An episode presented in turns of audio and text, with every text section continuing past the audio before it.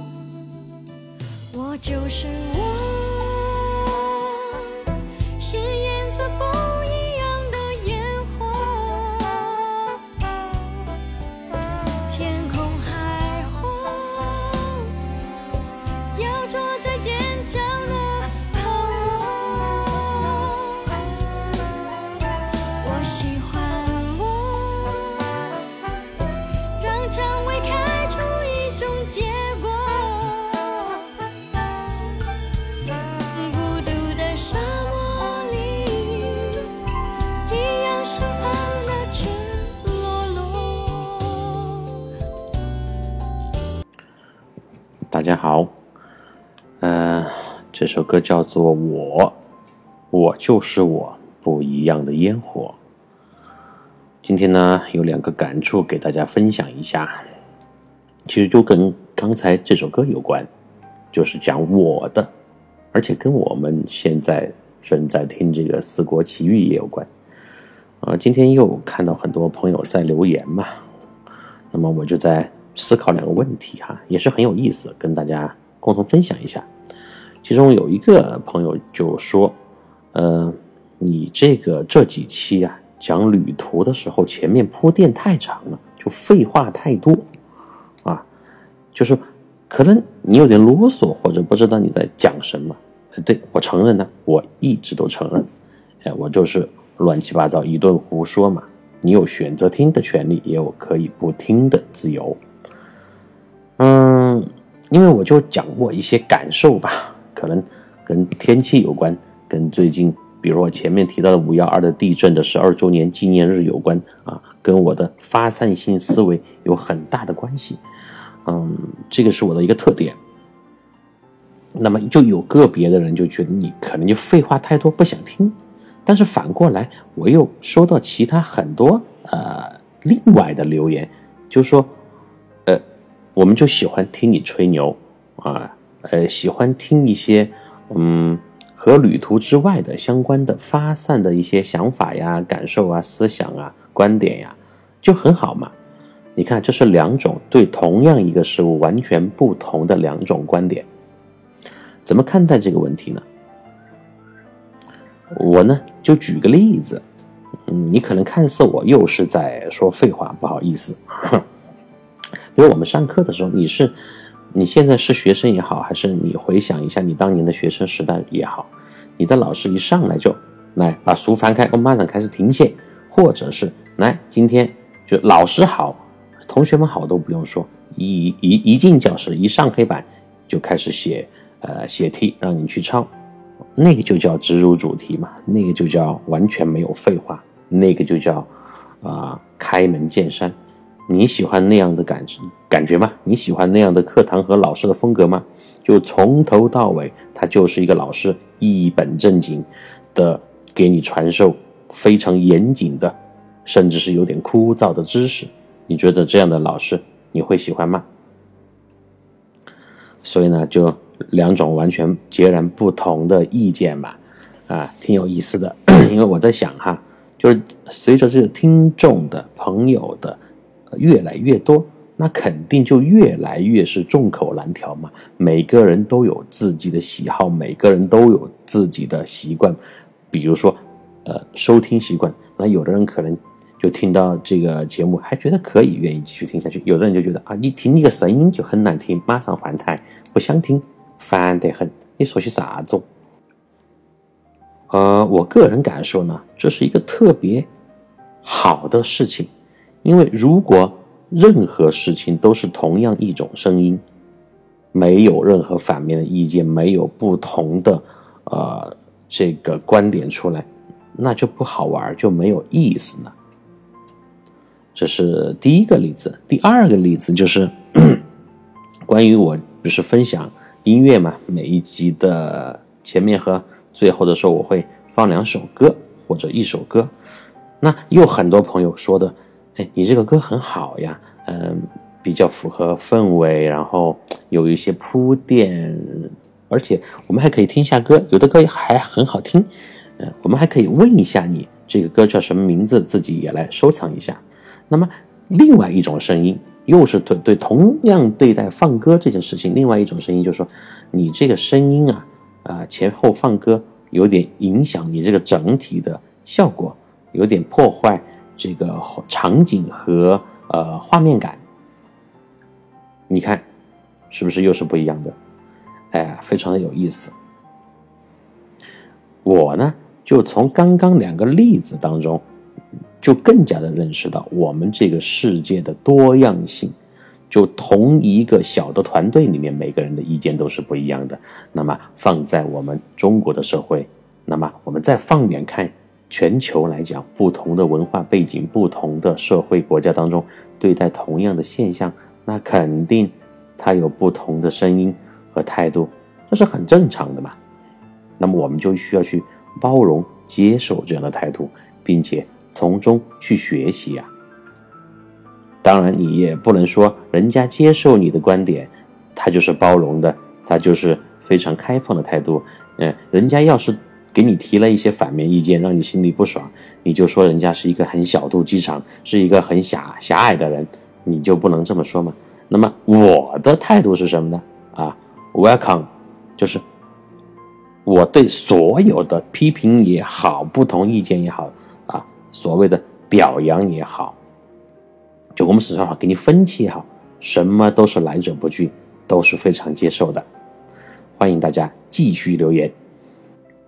呃，我不会跟你跟你争论这个问题，那么我也非常的感谢，只要没有呃这种比较超出范围的刻意的攻击呀，或者是。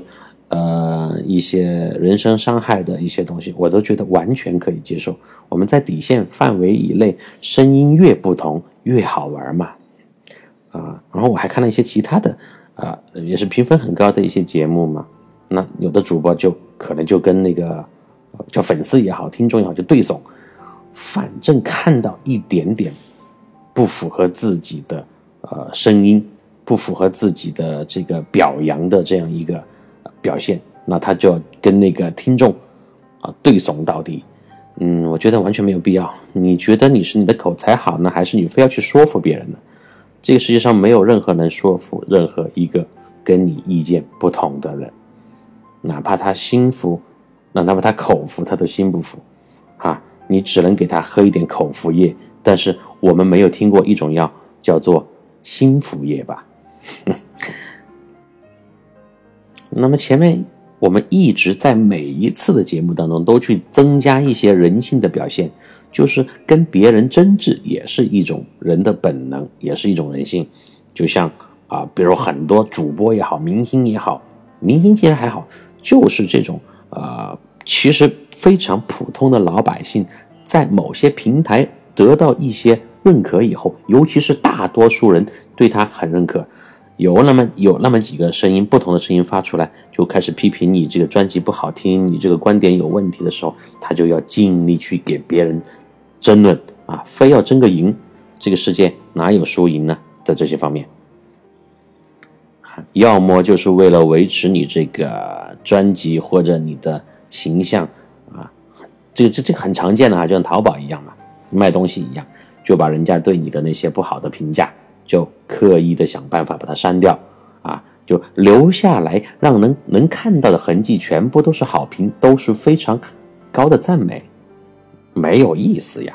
所以对于这件事情呢，我的态度是什么？就是前面那首歌，我就是我，每个人都是不一样的烟火。比如说在喜马拉雅这样的平台上面。太多的专辑，太多的节目，但是呃，比较少的人是在真真正正的做自己的节目，就是原创节目嘛。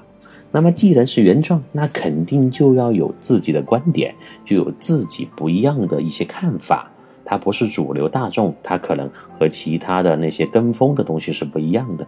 那既然有自己的观点，那肯定就有摩擦，有摩擦就有不同的声音。你要允许别人发声嘛？那在喜马拉雅上面，哪一种是相对比较保险的呢？就是那种读文章、读课文的配音的，可能相对比较比较保险吧。因为你看，人家如果有不同的意见，说你这个观点不对，你太狭隘了，太啊反动了，或者是太个人色彩了，你就有理由啊，你说。这我只是不关我的事哈，我只是读出来，我只是把这个东西用我的声音表现出来，这不是我写的，这不是我想的，也不是我想要说的，啊，这个就比较保险。但是呢，也不对呀，如果你只是去读别人的作品，嗯，就会存在一个问题，因为这个世界上人性当中有一点最也是特别有代表性的，就是喜欢。给别人挑刺儿嘛，哪怕你没有原创的作品，你就是去读别人的东西，肯定也有人就要说你这个普通话不标准呐，你今天这个语气没有感情啊，你今天读的太平了呀，我们听起来想睡觉了呀，等等等等，反正只要你发声，就有人有不同的声音，无论从哪个方面，都会给你找出毛病来，对吧？所以在单位上，有时候做事情也是这样。呃，中国人呐，就很多人，老外也是，就有一种态度或者一种观点：多做多错，少做少错，那么不做就不会错了嘛。但如果大家都是这样的态度，没有人做事情，或者大家都是这样很平庸的、按部就班的、怕犯错的去做事情，那就没有。什么创造力？没有什么好玩的新鲜的想法冒出来了呀。所以我觉得呢，啊，还是做自己吧。世界就是本来就不同的，不同的烟火在天上放，在天上飞，才好看吧。我们不要让自己本来在工作环境当中那种。条条框框的压力下面，已经够失去自我了，还要在自己的私人生活和空间当中丧失那些有个性的东西。仅代表个人观点，也欢迎各位留言讨论，越激烈呢越好。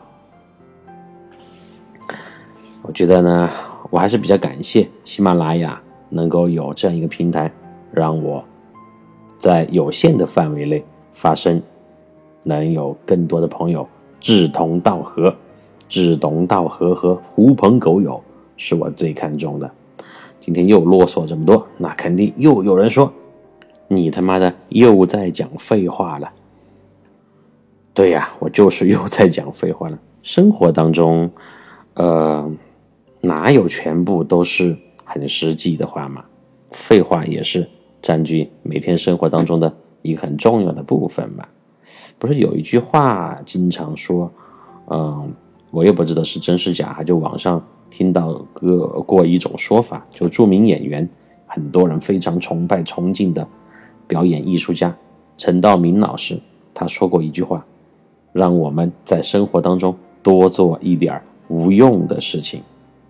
你看，无用的事情反过来讲，它可能就是有用的事情。我不知道这句话是不是真的哈，就是你看，他也特别喜欢在生活当中做一些人家看似是很浪费时间的事情，但是反过来讲，他自己心里觉得很爽，那就足够了呀。同样的道理，那么废话可能也就是实话嘛，实实在在的一些话。OK，让我们回到旅途当中。哎呀。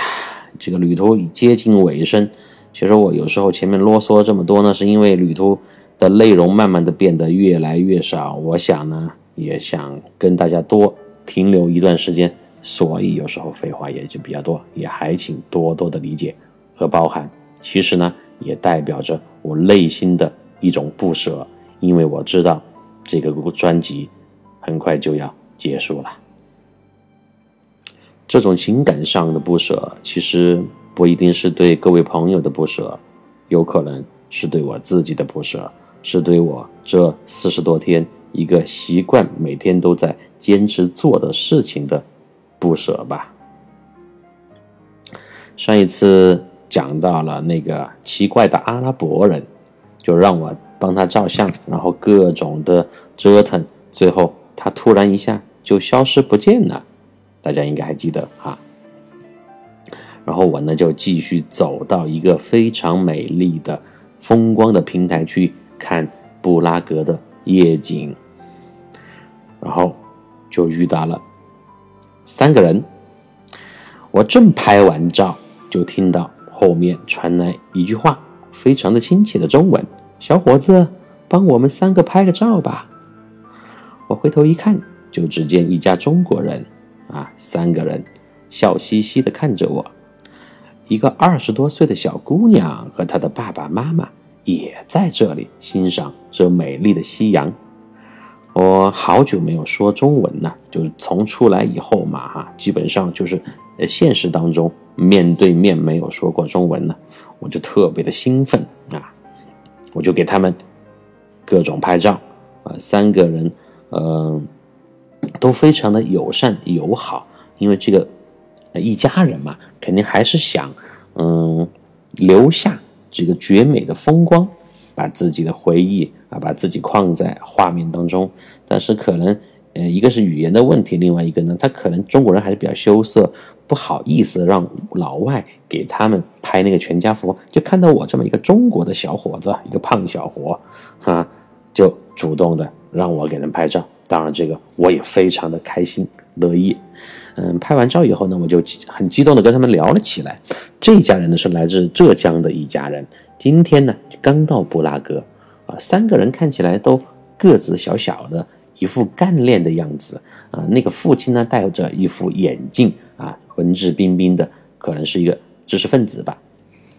然后这个小妹妹呢就看到我，就刚刚她看到我一个人在游走，她就。跟我聊嘛，她说：“我觉得你很厉害，怎么一个人啊在这里旅行呢？”我说：“我不厉害啊，一点都不厉害，我只是乱走比较厉害。这个乱走是没有什么技术含量的嘛。”然后他就笑。后来呢，我们又聊了几句，他呃就让我推荐一些好吃的给他们，他想带着爸爸妈妈去尝尝东欧美食啊。我一看就知道他们家的是什么情况，可能是嗯爸爸妈妈出钱嘛。这个小妹妹呢，就负责策划路上的一些行程啊、安排呀，就那种，就是哎，马老汉儿，你们只管给钱就是了，啥都不用管，我来给你们安排，对吧？就是这样的一个模式，我觉得这样很好。就是当你还年轻、有时间的时候，能够跟你的爸爸妈妈带着他们出一趟远门，去出国旅行一下，享受一下一家人的这种。在你成年以后的和父母相处的快乐，这是我们中国人现在很多人没有做到的。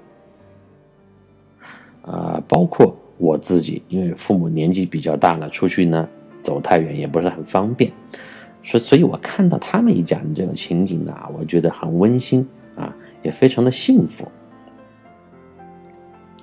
嗯，小妹妹就问到了这个哪里可以吃一些东欧美食嘛？我就突然想到了我上一次吃到的比较地道的东欧菜，嗯，还是在布达佩斯那个郊外小镇上漆黑的夜里，就是还有滑冰场那一集，都是好久好久之前了。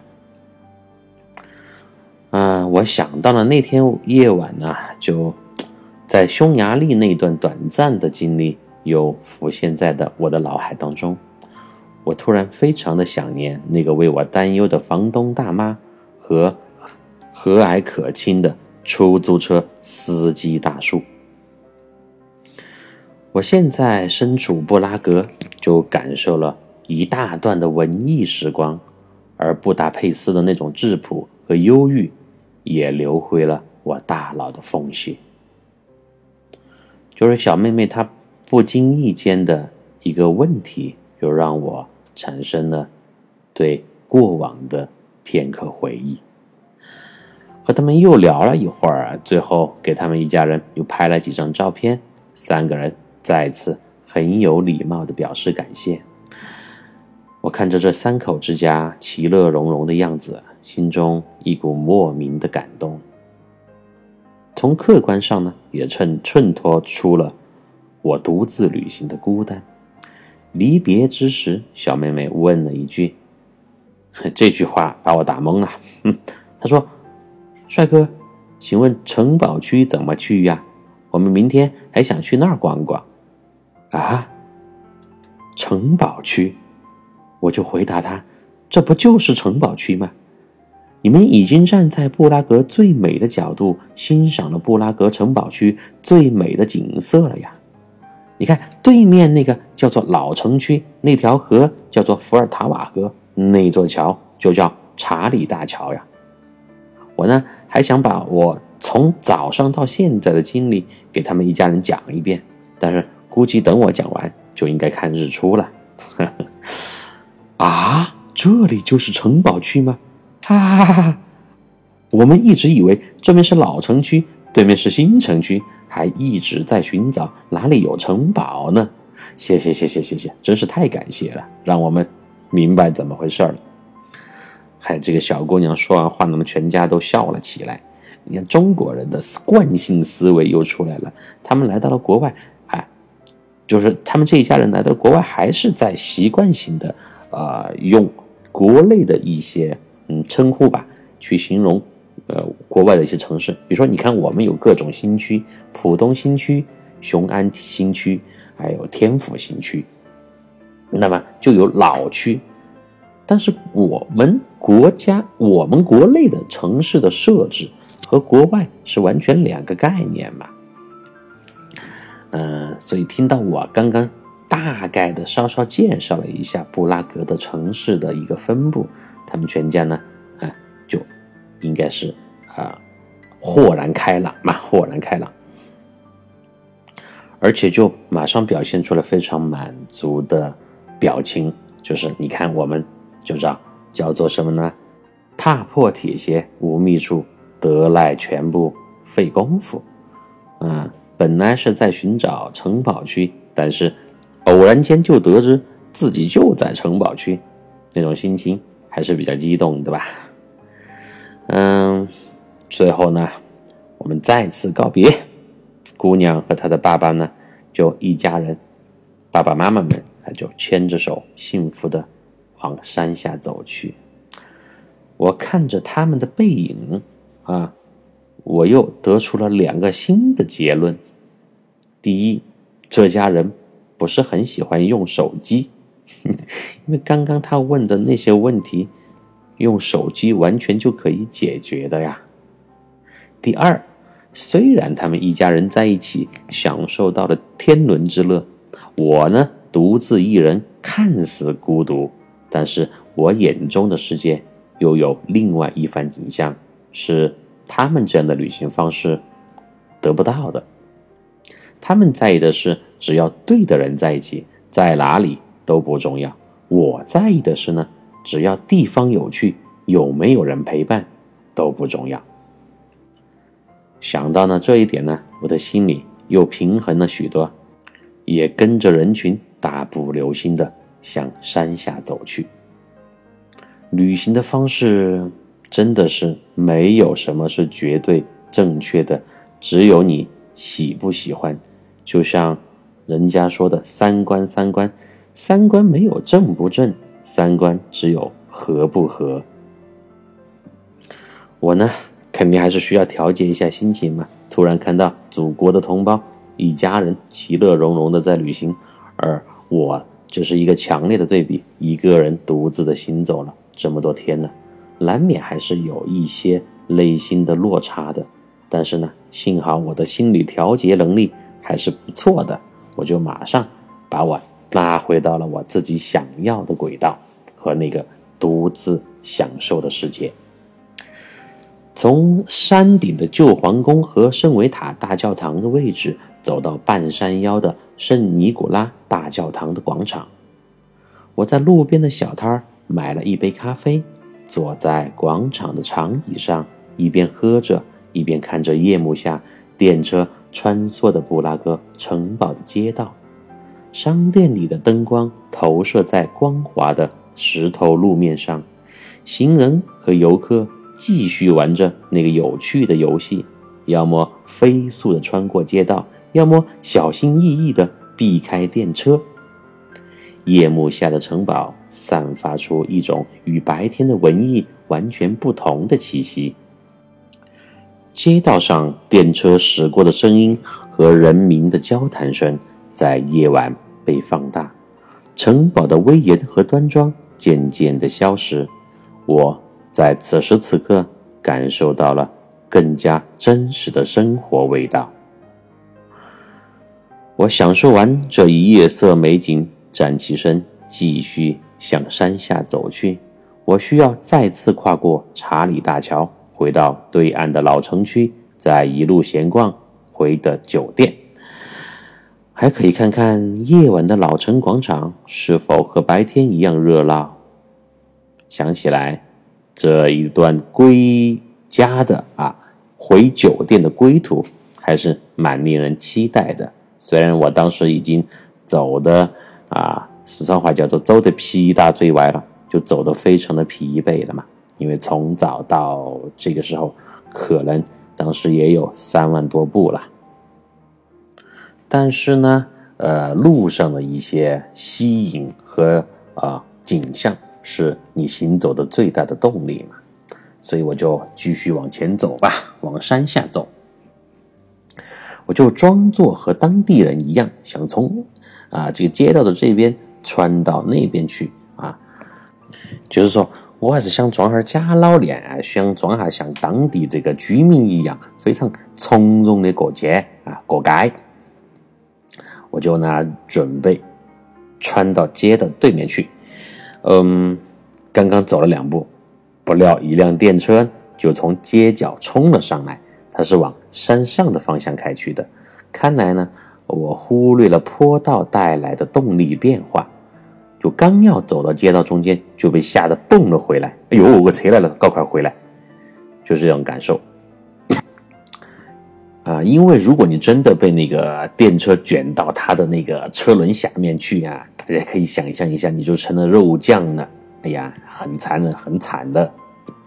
所以呢，到这个东欧去旅行，真的一定要过街的时候注意那个避让电车呀，它是刹不住车的。我呢，就再次装逼失败，就只能等那个电车过了再去嘛。就在此时呢。我无意间就瞄了一眼，刚刚从山下上来的那辆车，就是刚刚要撞到我的那辆车。这个时候车呢，呃，慢慢的啊，有一点减速呢。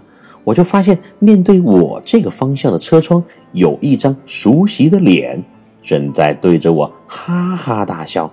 这个人还挥动着双手，给我热情的打着招呼。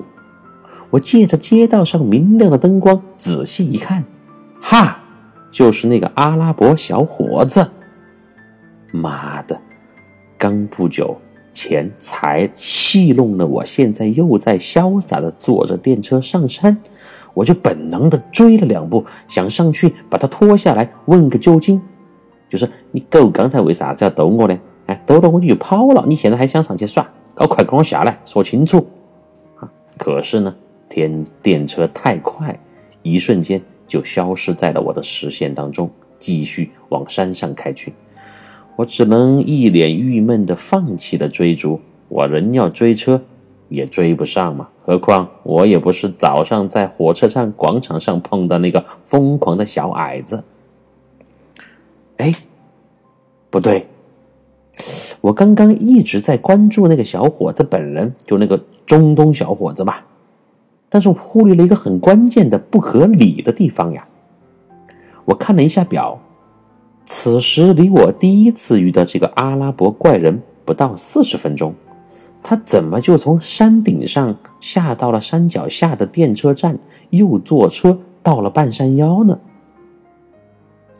这座山虽然不算太高，但是要在这么短的时间内从山顶上下去，还要等车再坐车上来，按理说这个可能性是很小的呀。好嘛，就算他动作极快，但是作为一个游客，已经完全游览过了城堡，因为他是游客嘛，又有什么必要再上来一次呢？而且这么匆忙。还笑着给我挥手，啊！我从他的笑意当中再一次读到了荷兰阿姆斯特丹船上那个男人的意味。只是这个人的脸呢，是一张地地道道的中东脸，完全一眼就能看得出不是阿姆斯特丹那个人嘛。哎呀，我这一路。到底是惹到哪路神仙了呢？不过呢，感谢这么执着的一路陪伴。我甚至觉得这个阿拉伯小伙子就是早上我在查理大桥桥头塔楼上遇到的那个红衣人。红衣人，大家没有忘吧？真是太他妈刺激了。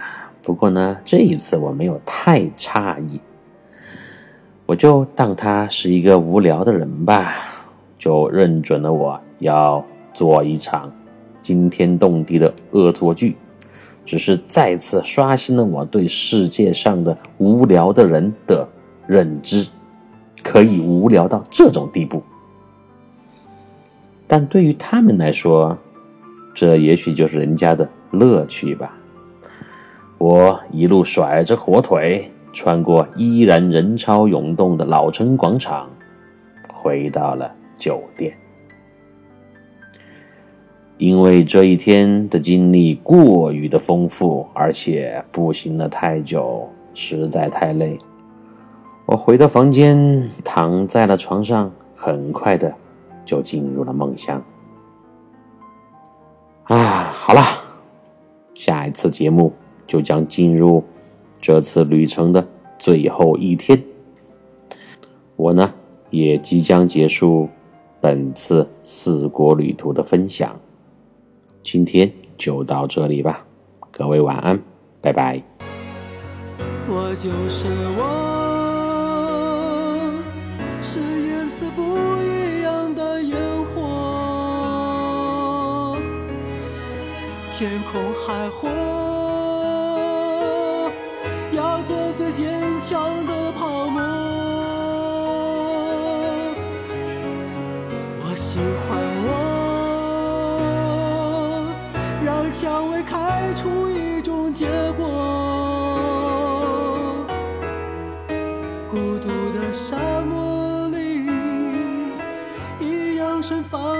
to look.